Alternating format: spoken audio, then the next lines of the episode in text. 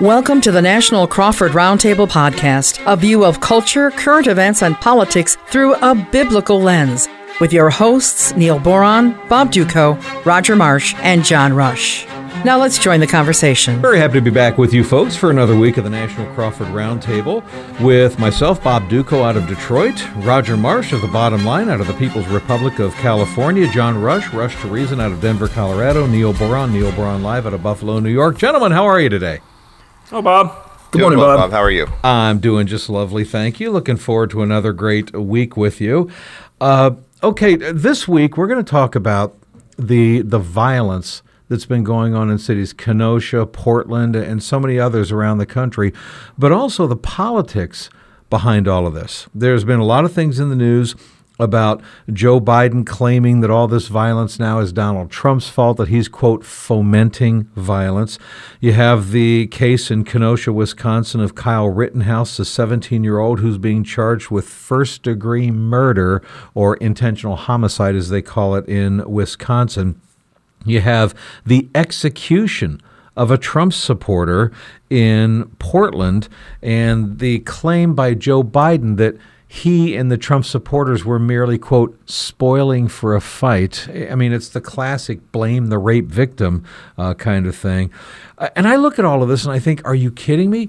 Joe Biden spent 88 days in his bunker refusing to denounce or even address the existence of violence in this country. And it wasn't until Don Lemon and Chris Cuomo on CNN pointed out that Rutro, the polling the polling data and focus groups are now showing that, that this is backfiring on Biden. He needs to get out there and condemn the violence. And what do you know? Coincidence? The next day, Joe Biden came out of his bunker, issued a statement. Oh yeah, this uh, violence is wrong. But for 88 days, he he felt no need to address this at all. He just allowed Jerrold Nadler to call it a myth.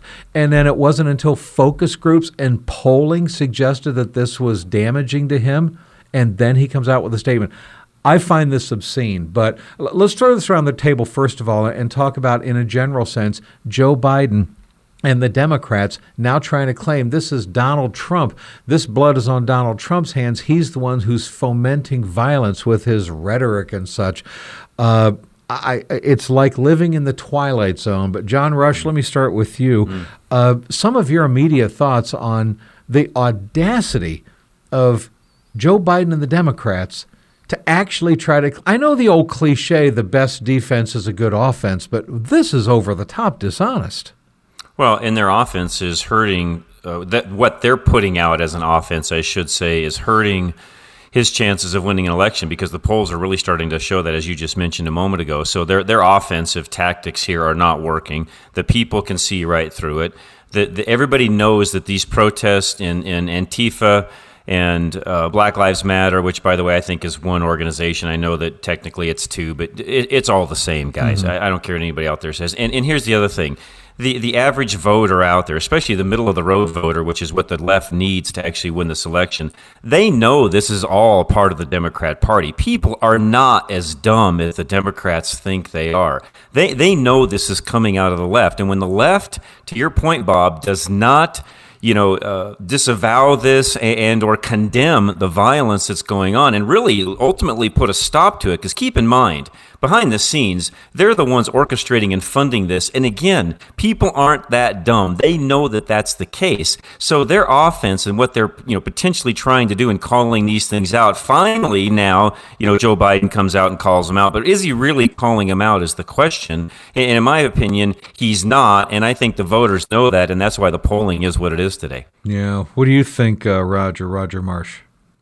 Oh, I echo everything John said. Uh, the the idea that this is somehow uh, you know fomenting violence coming from the White House is ridiculous. I mean, the idea that the, the, the idea that Joe Biden can actually be, uh, you know, can sit back for almost three months and not say anything, and then they, well, better check the tea leaves. Well, the polls are not. We, we, better, we better speak out on this. It just, it just shows you how carefully choreographed all the responses are, all the positions are, and so of course what they'll pull very well with blaming Donald Trump for violence in Portland, when the reality is the violence is started, or at least is blamed on Minneapolis, and has been going on for four months, and they keep this you know sustained attack coming out here with no real rhyme or reason other than we know we're supposed to attack because that's what progressives do. I mean, unfortunately for the Democrat Party, for those who are kind of the centrist, moderate, center left type of Democrats, they've seen the progressives run the table now, and so Antifa becomes the norm.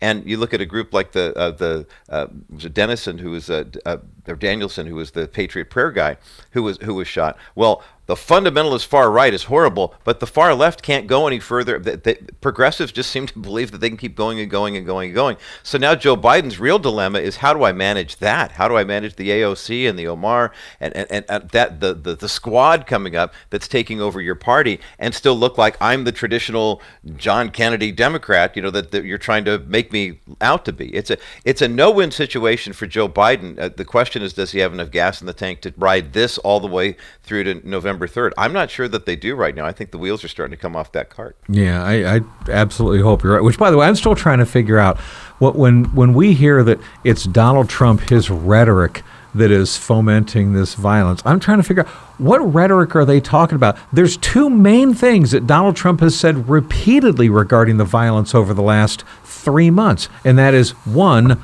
law and order, those three words, law and order. And number two, it's the responsibility of these cities and states to get this violence under control, to stop this violence. And if you can't handle it locally, request federal help. We send, stand ready to send it to you to quell this violence once and for all. How in the world is that message of we need to stop the violence?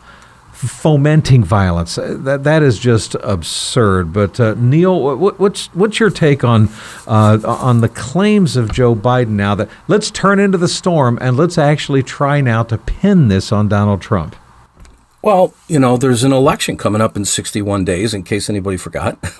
so everything that's gone wrong or that seems to be going wrong in the nation, uh, you're going to pin on you know the incumbent. It's it's of course it's Donald Trump's fault in that sense. Um, but you know, I would I could echo what uh, John and Roger just said, but let me ask a question because we, you know, I think John referred to the the the, the, the voter in the mushy middle, the one who's undecided. If it's it's hard to believe that anybody could still be undecided at this point, but let's just say you're not really sure what you want, and because this is going on right now, and it's been going on for 90 days it's possible somebody who's uninformed could say to themselves, man, the world is awfully chaotic. Look at all the violence in the streets. I want this to stop. I want, if Donald Trump is president and this is going on, I want this to stop. So I guess I'll vote for Joe Biden.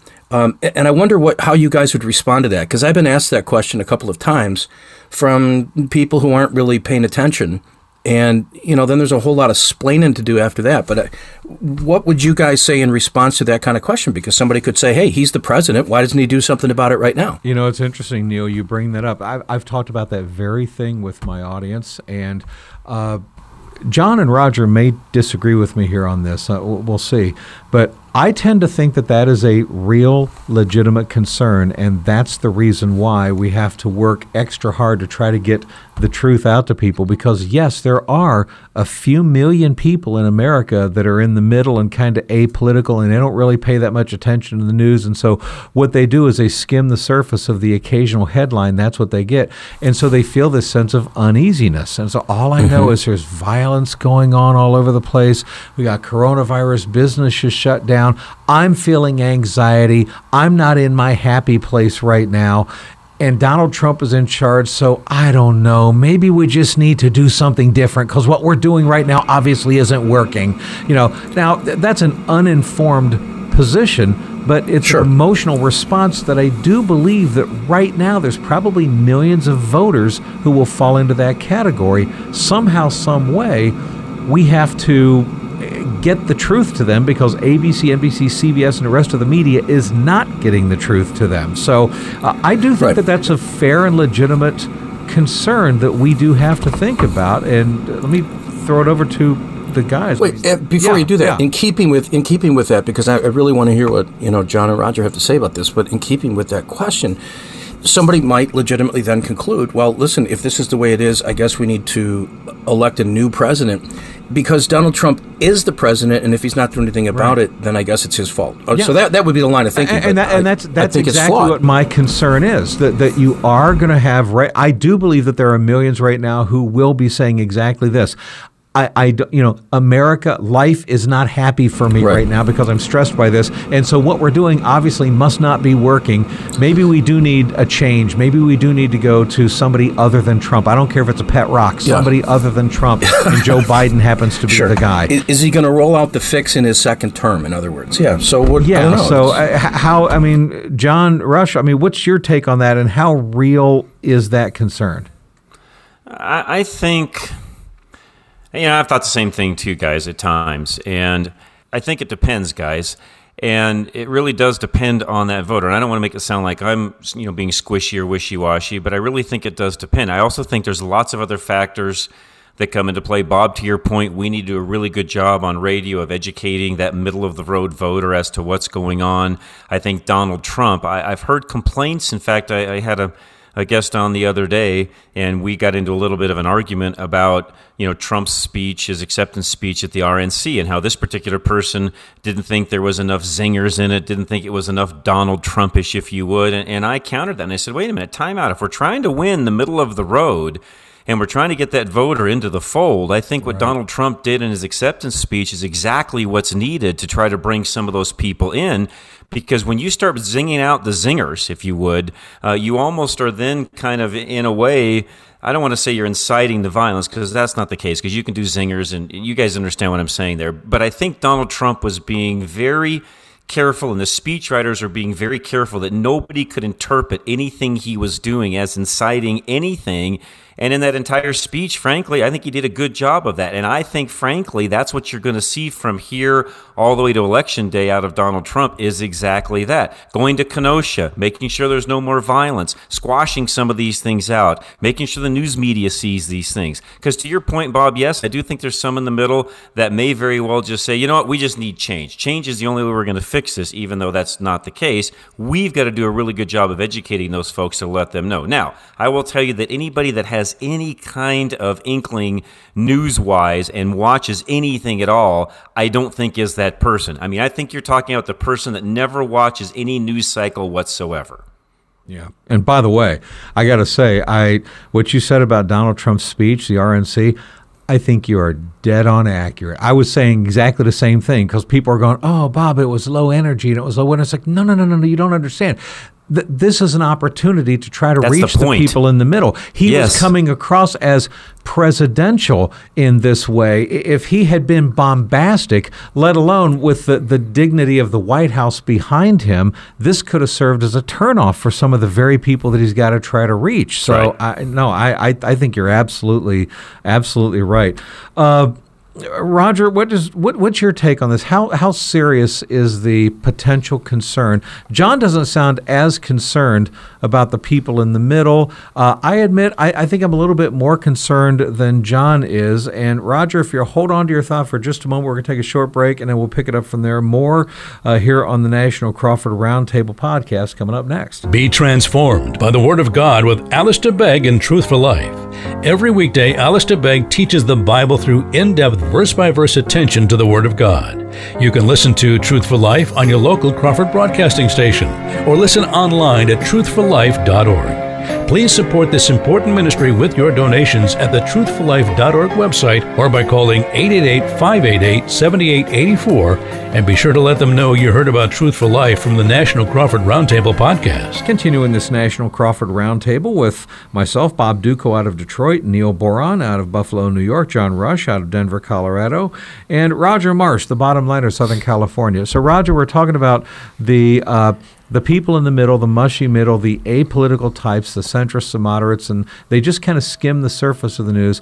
Uh, Neil brought up, and I thought it was a good point, and I I am concerned about this. How many millions of people there might be in the middle who just feel like I'm unhappy, I'm uncomfortable. My happy zone is small because of all the riots and the violence and COVID and everything else. And so maybe, just maybe, I'm uninformed, but let's just do something different, okay? Trump is president. That's not working, so let's do something different. And it ends up becoming a default vote for Joe Biden.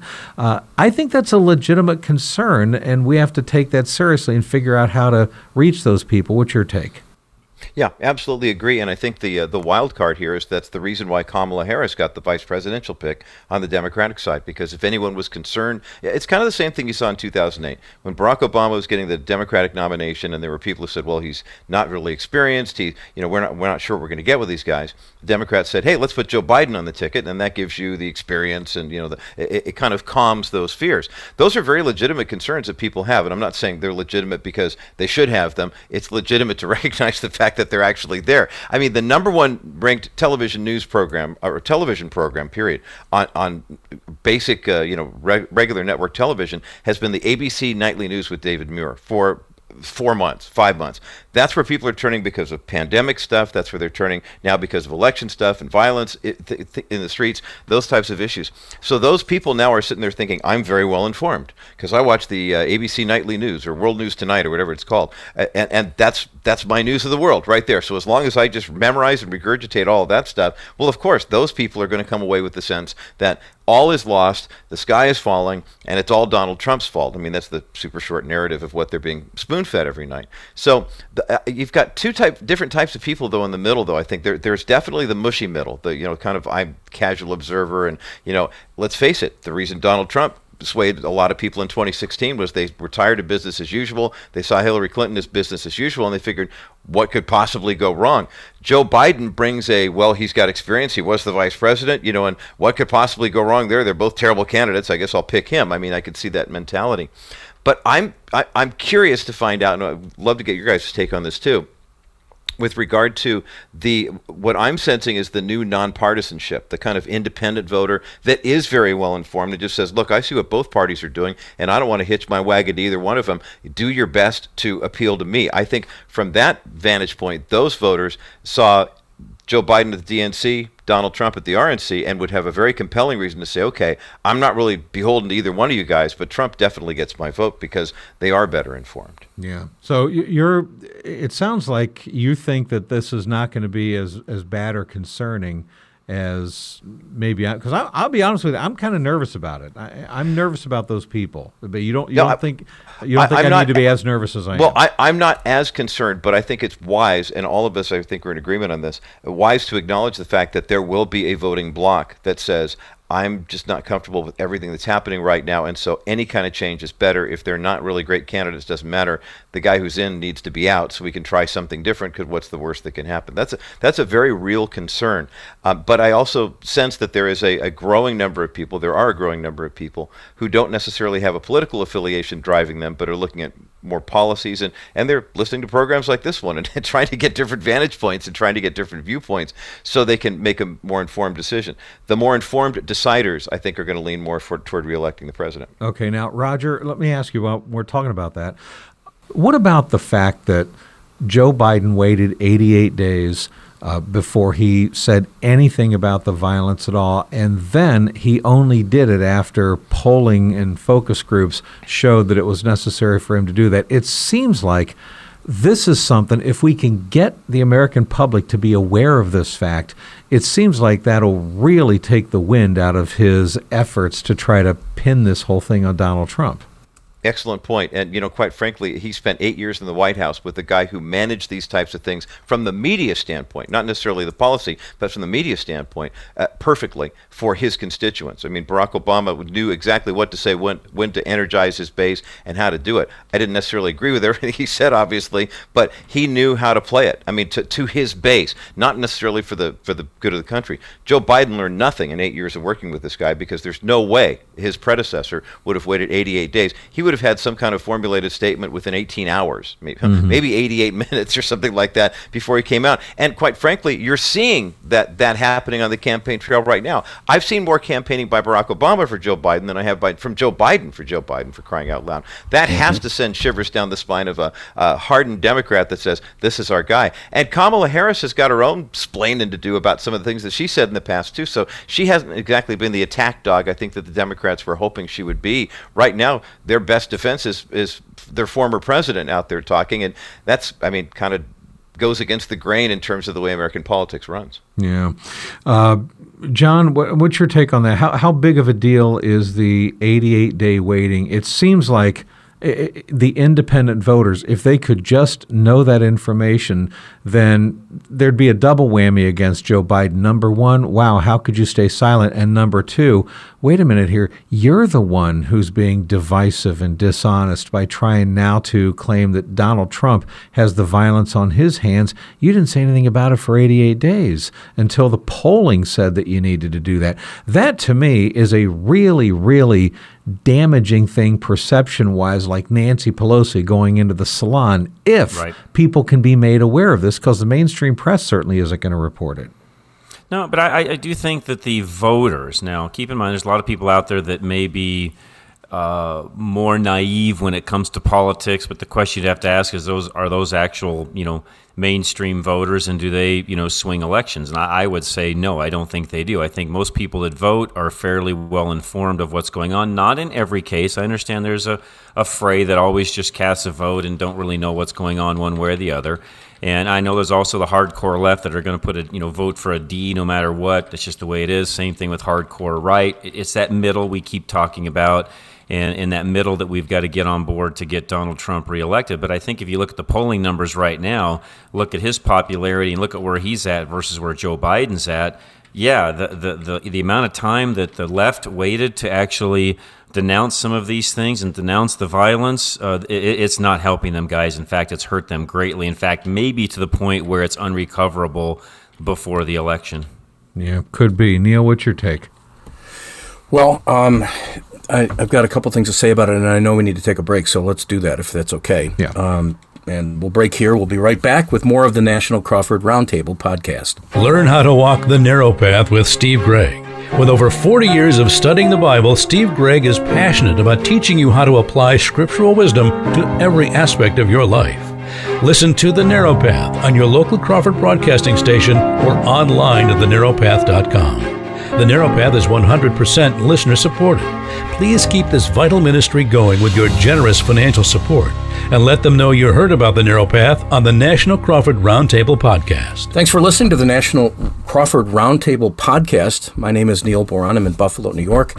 Bob Dutko with us in Detroit, Michigan today. John Rush in Denver, Colorado, and Roger Marsh in Southern California, where to celebrate his birthday yesterday, he was flying a jetpack near LAX. and so, yeah, that was me. Well, that now they're me. throwing that into question whether that was actually you or not. So. yeah. Thanks a lot, Neil. Yeah, yeah, exactly. No, uh, as far as Joe Biden being in the basement, I honestly think it's by design. I, I think that they've kept him there, and. Uh, I don't disagree with what you guys are saying about this issue, but uh, let me just say, and I mean this with true respect, I don't honestly think it matters much what Joe Biden says right now. My dad has severe dementia. He's 92 years old. And I've seen, you know, firsthand how the, the whole thing plays out. Now, I'm not a doctor, uh, but I don't believe Joe Biden is fit to be president of the United States. Yeah, I actually feel bad for him. And he looks confused, he looks feeble, and I, I think he needs somebody to take care of him. Frank, I mean, Alzheimer's disease is the sixth leading cause of death in the U.S. And if he has something else, some other form of dementia like Lewy body or Creutzfeldt-Jakob disease, then then his life is severely in danger, literally. And I, I don't think I'm overstating that. As incredible as it seems, he's all that he's all that the Democratic Party has. Uh, so I think he's being propped up. I think he's being protected and maybe even positioned, you know, and occasionally comes which, out of which, his basement and tries which, to make a point. Yeah, no, Neil. Which, by the way, I, I, said this the other day on the program, everything you just said, I sentiment, and I said this on air. Uh, you add one more layer to that, it means what the Democrats are doing to him right now is very cruel, and they're using Joe Biden. Which, by the I way, guys, that. th- that's what the left does. They're users. They don't mm-hmm. come alongside and help anyone. They are a party of using people, spitting them back out. That's what they do with their constituents. It's what they do with their politicians, even. And case case in point, right now, what they're doing with Joe Biden is a crime all by itself. It's elder abuse. It I is. agree. Yes. No, you're absolutely so, right. Yeah. To, to basically backdoor Kamala Harris into the into the exactly. White House. No, I know. Uh, and you do wonder does he does he make it through his first four years? Frankly, no. I, would be surprised. No. I'd be very shocked no. if he did. Uh, I'll be shocked if he makes it through a year, guys. Yeah. I mean, to, to Neil's point, I had a grandmother that I we watched go through almost exactly the same things that you're seeing with Joe Biden. The problem is once they really get going, you know, downhill, and Neil knows this. Once it starts, I mean, it, it's it's a it's a fast Right. downhill slide to where you know one day they're perfectly fine, and the next day they don't know who's around them, and and you can just see this starting. And I'm not, I'm again, I'm not a doctor, but you can see this in. Joe Biden, see it in his behavior, see it in his mental capacity. And it's also why, guys, I will be shocked. I will be shocked. I could be wrong. I may eat my words, but I'll be shocked if there's any presidential debates. Yeah. Do you uh, agreed? And by the way, if if if it's determined that he is experiencing early signs of dementia, do you give him the nuclear codes? Really?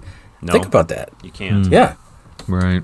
I know. And, and look, I, I resonate with everything you guys are saying. My mom died from dementia. And, and so I, I see this very same kind of thing here. You, you mentioned the debates. I I tend to lean toward the, the same thing here. I would be shocked if there were actually any debates, but I do think if I if I had to bet money, it would probably be that there will be one token debate and that they'll end up doing some kind of negotiated compromise where it'll just be a 60 minute debate one time and then that's it and the liberal we're already seeing some democrats trying to make the argument that uh, debates aren't really necessary you know nancy pelosi Yeah. says all it does Yeah. is legitimize trump cnn's joe lockhart yeah this isn't really the right so they're already putting the feelers out there to prepare everybody to make an argument that presidential debates are old and passe and unnecessary and it just legitimizes Trump and blah, blah, blah. And in COVID, they'll use that to whatever opportunity they can as well. So uh, let's do this. We're coming up on the, the bottom of the hour. In the second half, we're going to talk about some of the more specific things that we have seen in the news recently as it relates to this area, these areas of violence. Of course, uh, in Kenosha, the violence there, and Kyle Rittenhouse, the 17-year-old kid being charged with first-degree homicide, and then of course the Patriot Prayer Group, uh, the Trump supporter who was executed in Portland, Oregon, and some people saying, well, you know, Joe Biden saying, well, they were just quote spoiling for a fight and whatever. We're going to dive into all those as well, and and the pushback from some Trump supporters and conservatives in this country that say enough is enough. Uh, how do we look at things like that? Are some Trump supporters being instigators now? All right, well, we'll explore all of that in the second half of this National Crawford Roundtable podcast. And listen, you can listen to it, folks, online. You can go to crawford.live and you can listen to the second half of this online as well as previous podcasts that are archived.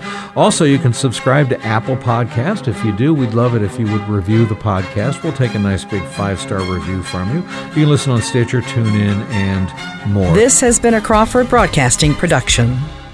Continuing the second half of this National Crawford Roundtable podcast with Neil Boron of Neil Boron Live out of Buffalo, New York, Roger Marsh of The Bottom Line out of the People, People's Republic of California, John Rush, Rush to Reason out of Denver, Colorado, myself, Bob Dutko, The Bob Dutko Show out of Detroit. We've been talking about violence, uh, Joe Biden's efforts to now try to rewrite history and claim that Donald Trump is the one responsible for the violence happening in these cities. That's absolutely absurd. Uh, but there is a pushback that's taking place. Uh, there are some Trump supporters and some conservatives who are saying enough is enough. We are tired of liberals and anti Trumpers and Black Lives Matter and Antifa exercising their First Amendment rights, going wherever they want to go, and then going beyond those rights to actually carry out violence, whereas we are staying cowering in our homes because we don't want to poke the bear. And guys, I'm seeing this more. Before we get into some of the details about Kyle Rittenhouse and uh, the man who was killed in Portland and such, I want to ask you about this general philosophy of some Trump supporters and some conservatives. And John Rush, we'll start with you. Uh, your thoughts on some conservatives that are saying, that's it. I'm tired of being told don't poke the bear. I'm tired of being told don't touch the hornet's nest. Uh, no, I'm an American too. I have rights too. I'm not going to be intimidated and afraid. I'm going to stand up to the bully and I'm going to show up in the heart of these cities and I'm going to proudly and boldly proclaim my Trump 2020 flag on my pickup truck and let the chips fall where they may. Uh, th- that attitude is starting to gain some steam among some conservatives. I got to be honest with you. I can resonate with that. I, I can understand that. The Christian in me says, well, okay, let's not instigate. But there's another part of me that says sometimes bullies need to be stood up to, and I'm tired of seeing conservatives being afraid to support Trump with their outside voice. Yeah, and Bob, to your point, and I predicted some of this, you know, weeks back, months ago, that people would finally, you know, just get fed up, and they would get to the point where they would start, you know, coming out and doing some of the things that they're doing. And while I'm not one to to uh, you know promote any kind of violence, which I'm not here because I would denounce that. But but you know there, there's a certain point, there's a tipping point, if you would, to where people get pushed so far to where they're just finally like, you know what, all right, I've had enough, and I will tell you guys, and I'm not I'm not trying to make these exact similarities or, or these exact you know comparisons because I know it's not exact. But would we be the country we are today if some great Christian men of old back in the 1700s hadn't done the same thing? Yeah, that's a very fair point. Roger, what do you think? I think it, it, it's very true, and we are living in really unprecedented times now, where the you know the, the number of people we've seen this happening at college campuses, we've seen this happening, uh, you know, for years and years now, where the, the, the, the voices of some are being you know, squelched at the expense of the voices of the few, and I think that as we're looking at the election right now, and and, and the fact that there are people who are uh, pretty avid Trump supporters who are actually getting some press here, are you guys as frustrated as I am with the cavalcade of quote unquote stars of people who are like, well, I was a Republican and now I can't stand the president, you know, and that type of stuff. Hmm. After it's like now they just happen yep. to show up, you know. Mm-hmm. we've we've been in, we've been in this situation for the past four years, and quite frankly, some of the people who I, I think they just kind of shoot their own credibility in the foot. Quite frankly, mm-hmm. those are the only ones who, you know, when the John Kasichs and the Colin Powells and, and men who garnered respect, you know, from people, uh, not necessarily because of their political party, but because of what they accomplished accomplished are now turning around and saying, "Well, I just don't like him." I mean, it, it's so it, it, it's surreal to me, and I don't know how it is for you guys too, just to see so many people driven by feelings and so many people driven by emotions with nothing to back them up other than, "Well, that's just the way I feel." I remember a season like that in life. I think we called it adolescence. Right. You know, where you know your hormones are going nuts and everything is just like, "Well, I don't care. I just feel crazy like this." It's like we've got a whole nation filled with you know 40 or 50 percent of the population is just stuck in adolescent mode and they can't get past it. Yeah, so true. Uh, Neil, what's your take on the, the, the pushback feel that uh, you are getting a growing number of conservatives, Trump supporters, and yes, Christians too, that are saying, that's it. Enough is enough. I'm not going to be afraid to let my voice be heard, and I'm standing up to the bully. I don't want to incite violence. I don't want to encourage it, but there comes a point where, where we got to quit saying, okay, keep your mouth shut or else we're just going to blame the victim if something, you know, no, you, you stand right. up to the bully on the playground, the bully fights you, you fight back, and then it's like there you're instigating it. But it's like, no, I just refused to give you my lunch money, and I refused to walk around the long side of the school. I'm allowed to walk through the playground also, and I'm walking through the playground. And if you attack me, I'm going to fight back. Does that mean that I'm now inciting violence because I'm refusing to obey the bully and refuse to walk through the public playground. That that's part of the challenge here. Yeah. Well, it's a good question, and it's a complicated one. And there's a couple of facets to it that I don't know if we'll have time to, you know, look at all the various details. But I mean, for instance, you mentioned the word conservatives. Well, many Christians are conservatives, but there are conservatives who aren't Christians. Right. And by the way, I just uh, overall, for sure. I mean, everyone has a boiling point. Everybody has a point at which you know we push back. So it's I think it's only natural what's happening. But on the other hand, because of the fact that some conservatives and perhaps many conservatives are Christians. We've got the added uh, assistance of the Holy Spirit and the truth of God's Word to lead us. So I think, honestly, that we need to be praying diligently about these kind of things and ask for supernatural wisdom because the world's becoming a very complicated place. And I think that we're in danger of eh, putting the toe across the line one too many times and perhaps ruining the reputation of Jesus himself or the gospel message. And I don't want to overstate that. I'm just saying that we ha- we're, I believe the church is here for such a time as this. That mm-hmm. that we're here uniquely positioned to bring light into darkness and hope into despair. And so that ought to be part of our prayer, not just, hey, Lord, should I just stand up to the bully right now? But how can I win the bully for Christ? I mean, that, that honestly, I don't want to. I don't want to just go all you know super Christian on anybody. That's not my intent. But I'm saying that is why we're here. Yeah. Um, so you know what exactly is the role of the Christian at a time like this? And, and let me just give a shameless plug for something that many of the stations are now doing in the Crawford Broadcasting Company. We've got a thing called Pray 2020, and uh, you can go to WDCXradio.com and click on Pray 2020, put your name in there, and we'll send you prayer updates for things we should be praying about. But many of those things focus on the heart of us as believers. Because Bob, you're right. I mean, we're we're Christians and we want to serve Jesus, but there's an there's a fleshly side that we deal with, and sometimes we want to do the right thing. We want to love our enemies, and other times we want to you know, do what uh, some have suggested and punch them in the face. So, well, God forbid. Know, God forbid if I could jump in here yeah. just quickly, because Bob, I loved your schoolyard analogy about the bully and, and, you know how do you stand up to him, and Neil, your point about winning souls for the kingdom. Um, there's a colleague of mine who's based in Portland, Oregon uh, area, or maybe it's Eugene. His name is Paul Conklin, and he has a ministry that helps. It's called uh, the Protectors, and it's it's really it's a ministry for schools and whatever to help people encounter and deal with you know a case if they've had bullying and you know in the in the past, and a lot of schools do, even private Christian schools. And one of the things that Paul has taught for years is the fact that the way you deal with the bully, first and foremost, is someone stands up to the bully. I mean, that's how you get the conversation going. Is the bully keeps bullying because they don't. The response they get is running or cowering or this, that, and the other thing. And he said it's amazing how effective it is if even one person will call the bully out. And mm-hmm. it, oftentimes you see the bullies kind of going, "Wait, what the heck? I didn't realize." You know, they're kids that they're dealing with, but but the, mm-hmm. I, I think to the point, we're in a culture right now where oftentimes we think, okay, well, I have to win this argument. And these guys have these very clever comments to say, and they've got all the media behind them repeating everything in lockstep. And there's no way I could ever actually beat this.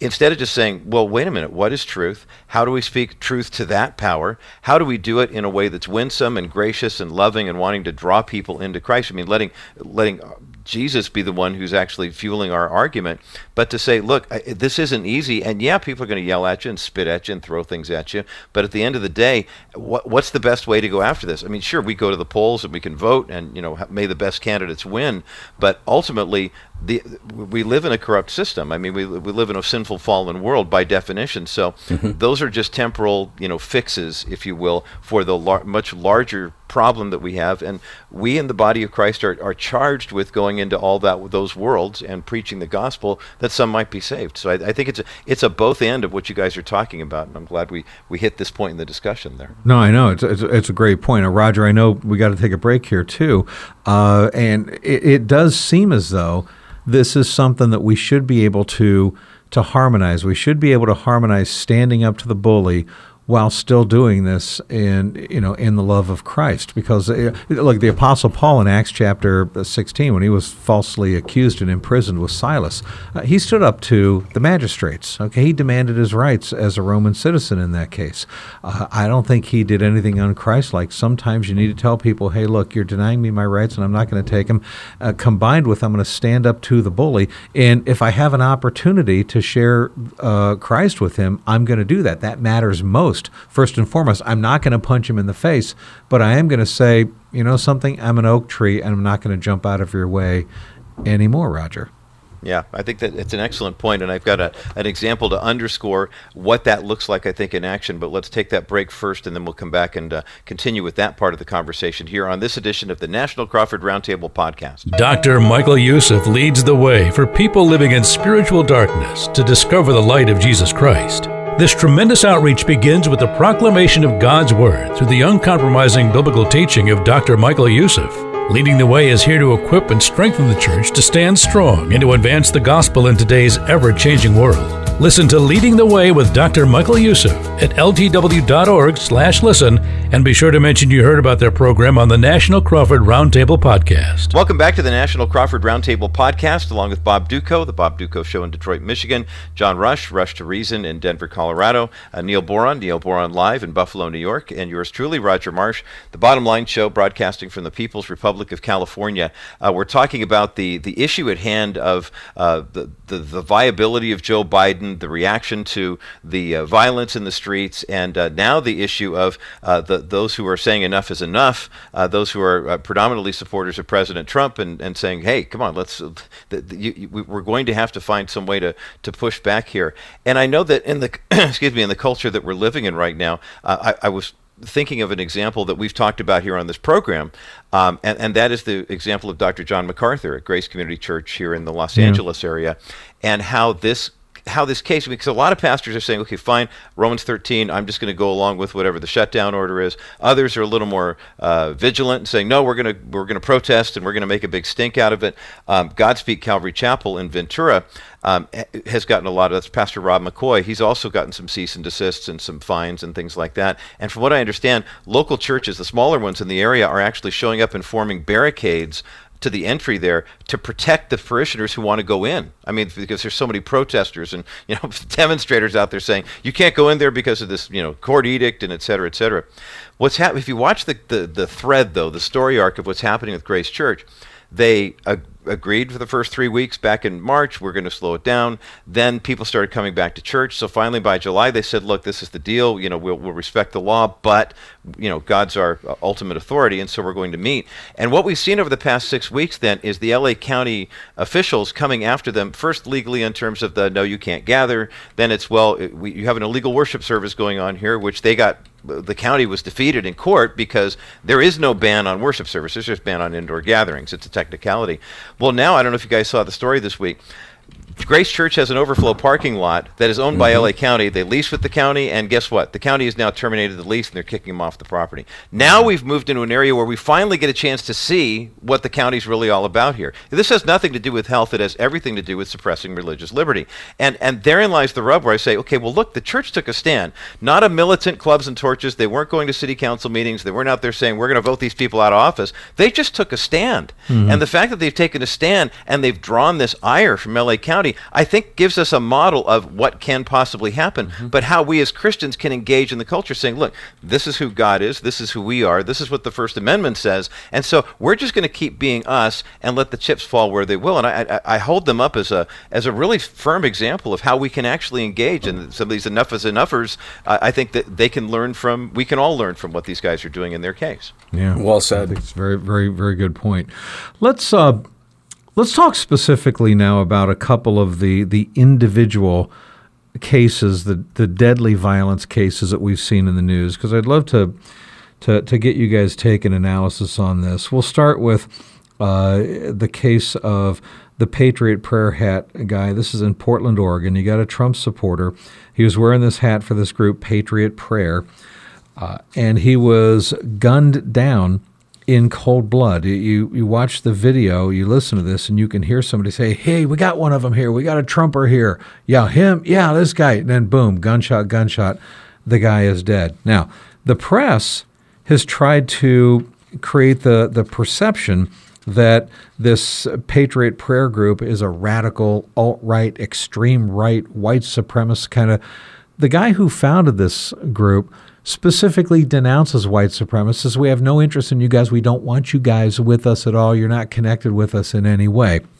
Uh, and this this is a group. By the way, the founder of the group, he's actually more of a libertarian than anything else. He supports decriminalizing marijuana. He supports same-sex marriage. He supports a path to citizenship for illegal immigrants. That doesn't sound like quote alt right or extreme right or white supremacist right wing kind of whatever. Uh, but the bottom line is this is a Trump supporter who got executed because he dared to be a Trump supporter.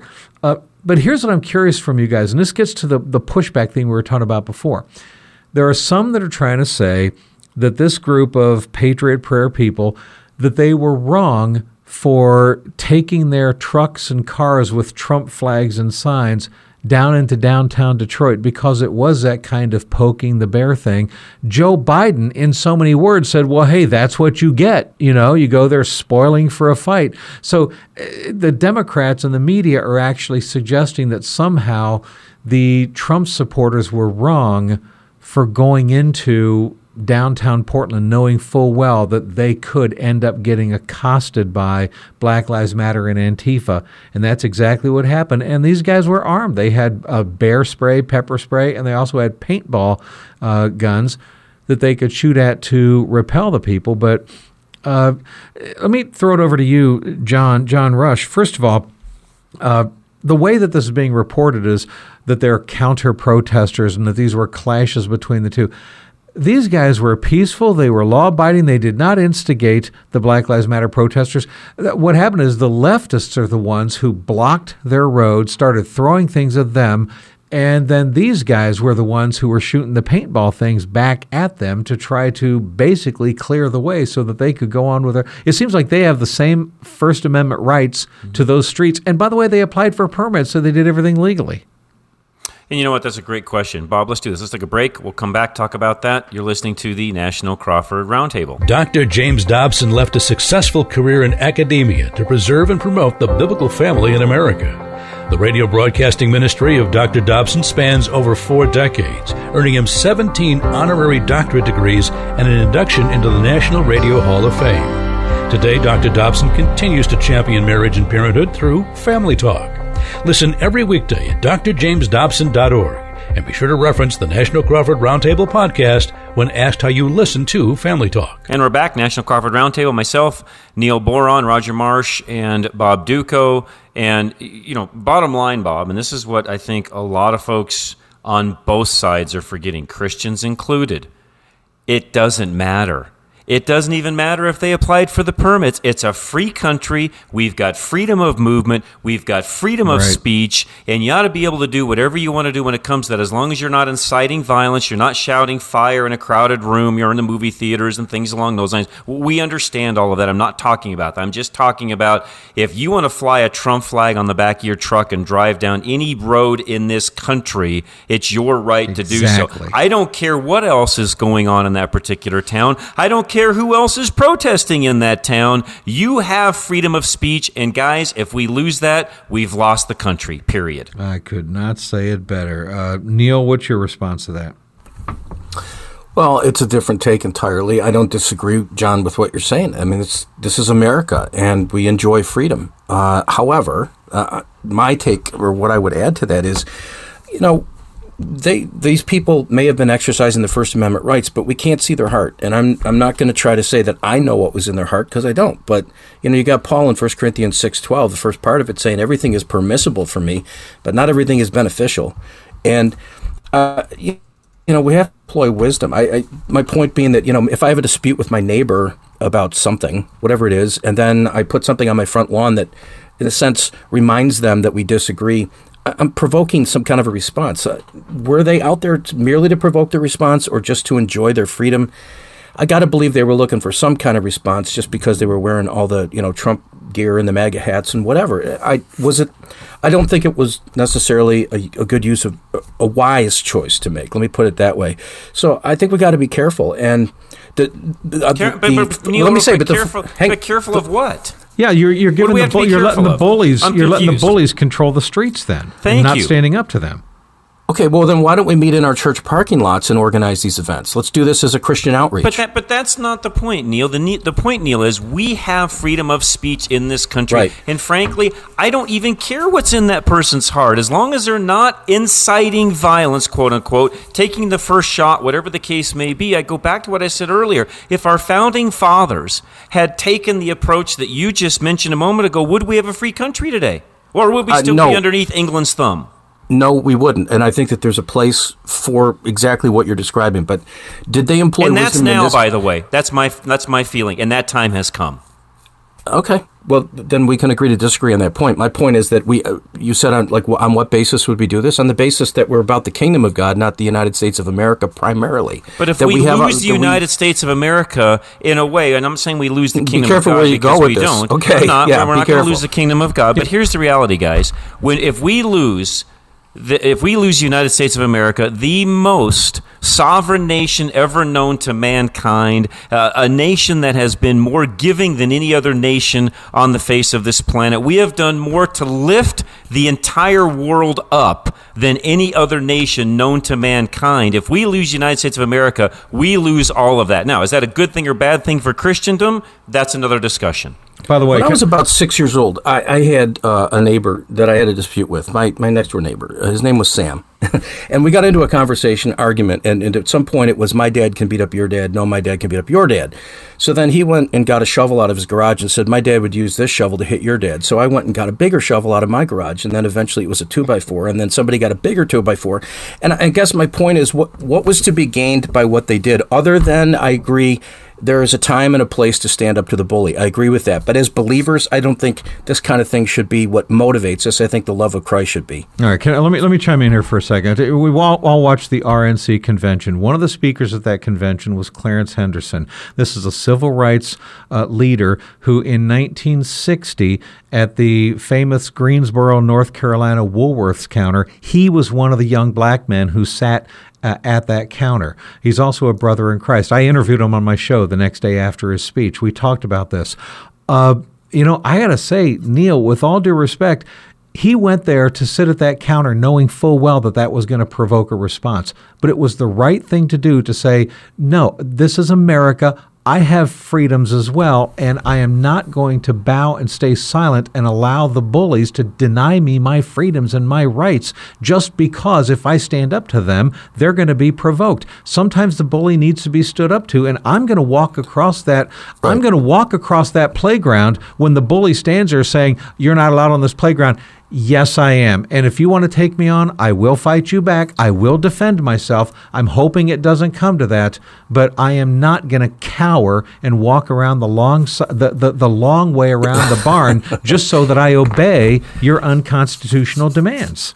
And I agree with that. I totally agree with that. But is is is if there's a difference between primarily being a conservative or being a conservative Christian, and I think that right. our faith needs needs needs to motivate us to action based in the love of Christ. That doesn't mean that we we kowtow to bullies. I think there, there's a time and a place to stand up to them, but I I, I cannot I cannot say that I'm looking forward to the day when churches have stand up to the bully outreach ministries designed to, hey, if we've got rights and we're going to go exercise them right now, that that's our motivating factor. I just think it's yeah, but they're burning down cities. They're, they're burning down cities, burning down businesses, destroying homes, ruining okay. people's lives, and we're standing by and not letting it happen. And it and seems keeping like churches well, closed. On yeah, and, and these guys. groups are going into that. these cities and, and they're basically standing toe to toe with Black Lives Matter and Antifa and saying enough is enough. Stop burning this. We're coming here with guns. We are going okay. Defend these businesses businesses. And we and we could, but we could also defend them with prayer and with fasting, and if necessary, guns. But that you know that we have other armaments that we can refer to in the body of Christ. It seemed to work out for Jehoshaphat in Second Corinthians uh, Chronicles twenty yeah, I think to Neil's point, it's a both and, not an either or. I, I think that uh, it's one of those things where we have to look at the motivation and check our hearts. And I know the four of us, all of our hearts are pure in terms of saying we want you know, what we want what God wants first and sure. foremost. But we also have the we also have the challenges that we're facing here that are unprecedented. The fact that you know that a group of thugs would come into a city and say, "Well, we're doing this for ostensibly for one particular reason," but it's becoming more and more apparent that that has very little to do with you know police brutality, racial injustice, this, that, and the other thing. It just becomes flat out thuggery. So the question then is, how do we deal with it? And Bob, to your point about Paul in uh, in Acts 16, and my point with John MacArthur, I think it really does become a both and situation where you have to say, okay, look, John's point is excellent. You know, in terms of advancing the kingdom of Christ and and and advancing biblical values like capitalism, which people seem to forget really is God's great idea first and foremost in terms of a, a measurable method of means and exchange and working and serving and that and that type of thing. We've seen seen po- the, the, the world poverty level, I mean, the extreme poverty, cut nearly by d- to a third of what it used to be, simply because people are getting opportunities to work. I mean, and those are American values that we champion and we trumpet. They need to be fought, f- fought and defended for. But to Neil's point as well, and I would, you know, from the pastoral side, my heart is torn in, sen- in the sense of saying, look, we have to stand up to the violence, but what are we standing up with? If the impression is that we're standing up only with guns and laws, then we're missing the point as Christians. But if we're not utilizing those same op, you know, things that we have the legal right to use responsibly, then we're not really doing or exercising our duty as Christians. So I mean, I, I guess that yeah. that would be my point. And I can't say that I know exactly what's in John MacArthur's heart, but I've watched his ministry, I've listened to his program for more than 40 years. And I believe that his motivating factor is that we are compelled by Scripture to gather together for worship, that that's the number one thing driving their decision right now, not to show up you know the county that he lives in or to show government officials they have no right to make such laws that you know by default becomes a part of the equation but i don't think that's the motivating factor and that's what i'm trying to say sure let me uh, as we're kind of coming to the end of this podcast, I, I did at least want to, for our last couple of minutes, get out on the table the case of Kyle Rittenhouse, the 17 year old in Kenosha, who's now being charged with double first degree murder, in essence. Uh, for for the, gonna, it's not going to stick. By the way, yeah, I, I, you know, no and I, I, I tend to agree. I tend to agree very much. But you know, a lot of people are saying, "Well, he shouldn't have been there in the first place." Blah blah blah. Okay, but, not the know, point. You know, I, it's you're right. It's not the point not because the point. once he, even if you, it's like the George Zimmerman case. Even if you want to argue, okay, he should have been there, shouldn't have been there. Okay, and that's fine. That's a fine debate to have. But the fact is, once he's there, does he now, even if you believe that he should not have been there in the first place, okay, does and you think that was a mistake, does that mistake mean that he forfeits his right to self-defense? Does that mean that he now No. deserves to die? Okay, No. because and that to me is a frustrating thing here that that you want to argue that you don't think you should have been there. Okay, fine. Which, by the way, I, I'm I'm I'll still debate that. Okay. But even if that's the case, yeah, so he's not allowed to defend himself now. That becomes the argument to say his life is no longer worth defending. That that just infuriates me. Yeah, I mean, first of all, you, you can't argue should he have been there at all. That's not the point, folks. Go I go back to what I said earlier. This is a free country. We have freedom of movement. We have a First Amendment right and a Second Amendment right, by the way, Right. as well. And we've got the ability to do the things that we need to do to defend ourselves, to protect ourselves. Period. And you cannot get into this this nonsense of well, he shouldn't have been there at all. That's not the point. Period. And by the way, the charges that they've trumped up against this kid, in my opinion, are to keep him safe. That's just my own opinion. I don't think these charges are going to stick, but I think they, they know that if they put this kid out on the street, he's dead. Yeah, I know. And and I, I, by the way, this same kid the day before was out there. Video caught him cleaning and washing graffiti off of the school walls. Uh, he he ha- he's trained in first aid, which wow, when I was 17, I was just learning to tie my shoes. Uh, and here's a kid that's trained in first aid. He had first aid kits out there with him. He was assisting and applying first aid to people in need. And the first guy that he shot because guns were firing behind him as they were chasing him. He turned around and went back and and uh, tried to check on the guy and was going to administer first aid to him. But then when the other guy started chasing after him, that's when he took off running again. Then tripped and fell. So it, it doesn't seem like it's fair for this guy to be this kid to be portrayed as some uh, right wing Trump supporting vigilante murderer out there. But that's the way that a lot of the the left Roger what and the the press media is has been painting him portraying out to him. be. Yeah, I know. Yeah, and I agree that's unfair. But let me jump in with something. I, I was looking at the uh, Twitter responses to this whole thing. I think it was on Tucker Carlson's feed. I can't remember. Uh, let me just say, my, my dear mom, God rest her soul, who wouldn't let me drink beer, smoke cigarettes, or uh, or watch Batman when I was a kid, or dance because I was a Christian. Batman, Uh, okay. We, we saw the movie Burn, The Burning Bed um, with uh, Oh, sure. I think it was uh, Farrah Fawcett, Fawcett, right. who you know had been a victim of domestic violence, and at the end she douses the bed with gasoline, lights it on fire. And I remember my mom just essentially cheering, like this was the greatest thing in the world. She killed her husband. And I said, "Mom, she just murdered her husband." well, th- this this tweet in response to this whole thing said, "A minor Rittenhouse in self-defense." Killed a convicted rapist pedophile Rosenbaum and a domestic abuser Huber who chased and attacked him in public. A pedophile, domestic abuser, and a commie with a handgun chased and attempted to murder a kid because he was pulling it, putting out the dumpster fire that the quote peaceful protesters lit. And they mm. concluded by saying it's disgusting how some try to excuse the three monsters. Yeah, they may have been monsters, but there's three human beings who have souls that are now dead. And I'm not in any way saying that Rittenhouse didn't have a right to protect himself. He certainly did. He had a right to be there. But I'm saying that there's a bigger picture involved here. That three people are dead, and I don't think Christians ought to be cheering simply because one was a racist pedophile and the other one was a domestic abuser and the third was a communist.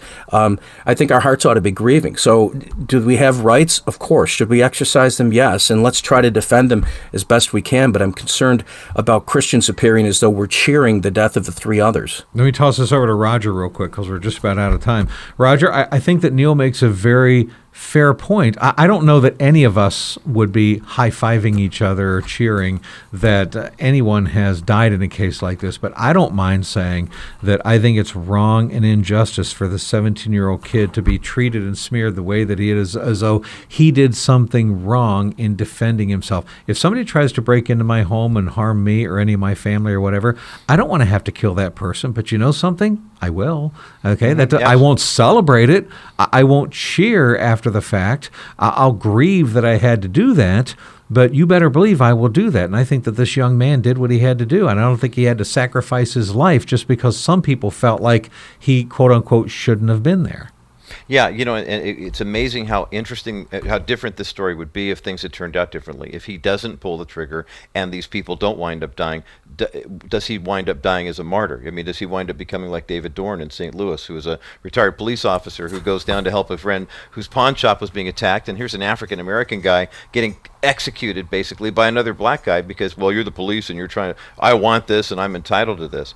The the the idea that people can understand everything and I'm really re- appreciated the the the, the nuances of the, all of our conversation today because of the fact that these are complicated issues and we are complicated people. And not to try to you know paint that over everything and saying, okay, well, let's all just kind of get along, but rather to say, look, when we when we do form judgments, when we do form opinions, we live in a polarizing society now that wants a quick answer to a very very important problem. We want to find the love of our life with one swipe of a, uh, an app. We want to we want our salvation to just kind of come through a 30 second soundbite that you saw on social media.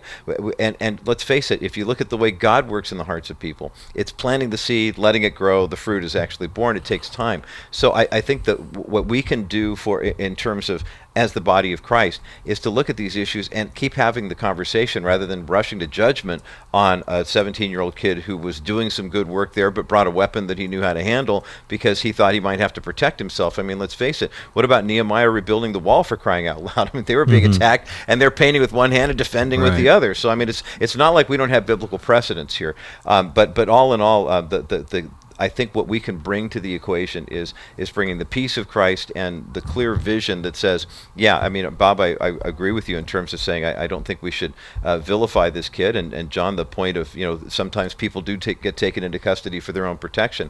Uh, there's there's uh, all is not as seen when it comes to the way the media reports things, but the more we can have dialogue, we can have discussion, get the facts, and present them, and, and do so prayerfully.